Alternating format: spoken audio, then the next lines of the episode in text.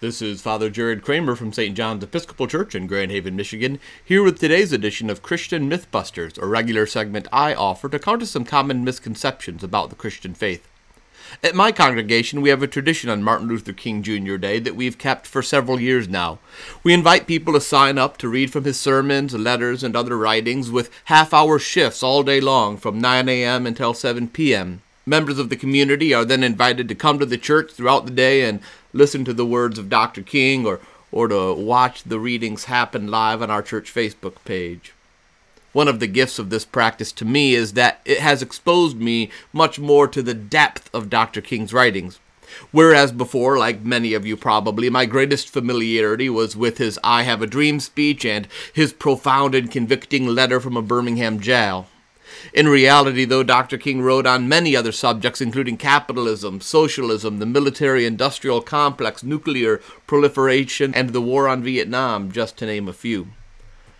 I'm also aware that probably most everyone in our own day and age has some respect and even reverence for Dr. King, but he was actually a controversial and even polarizing figure before his death, so I would imagine that if many people, particularly those on the right, read more of his works, they might find themselves uncomfortable by some of the positions he took. Maybe they might even ask themselves whether their own politics align with justice as Dr. King understood it.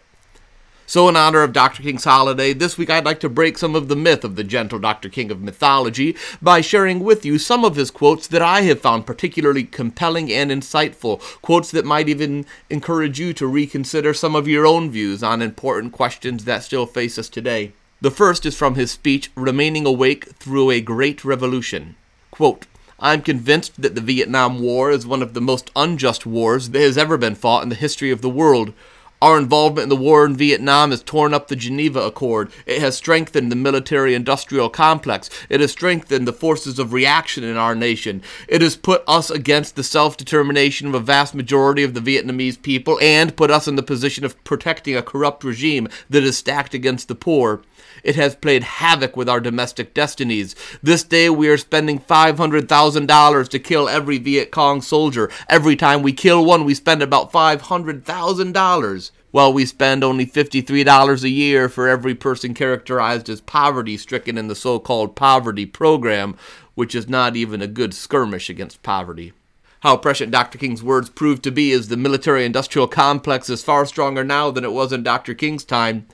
After all, in fiscal year 2021, we had a total defense budget of $753.5 billion. That means we are spending $2,287 per year per citizen on defense spending in our country.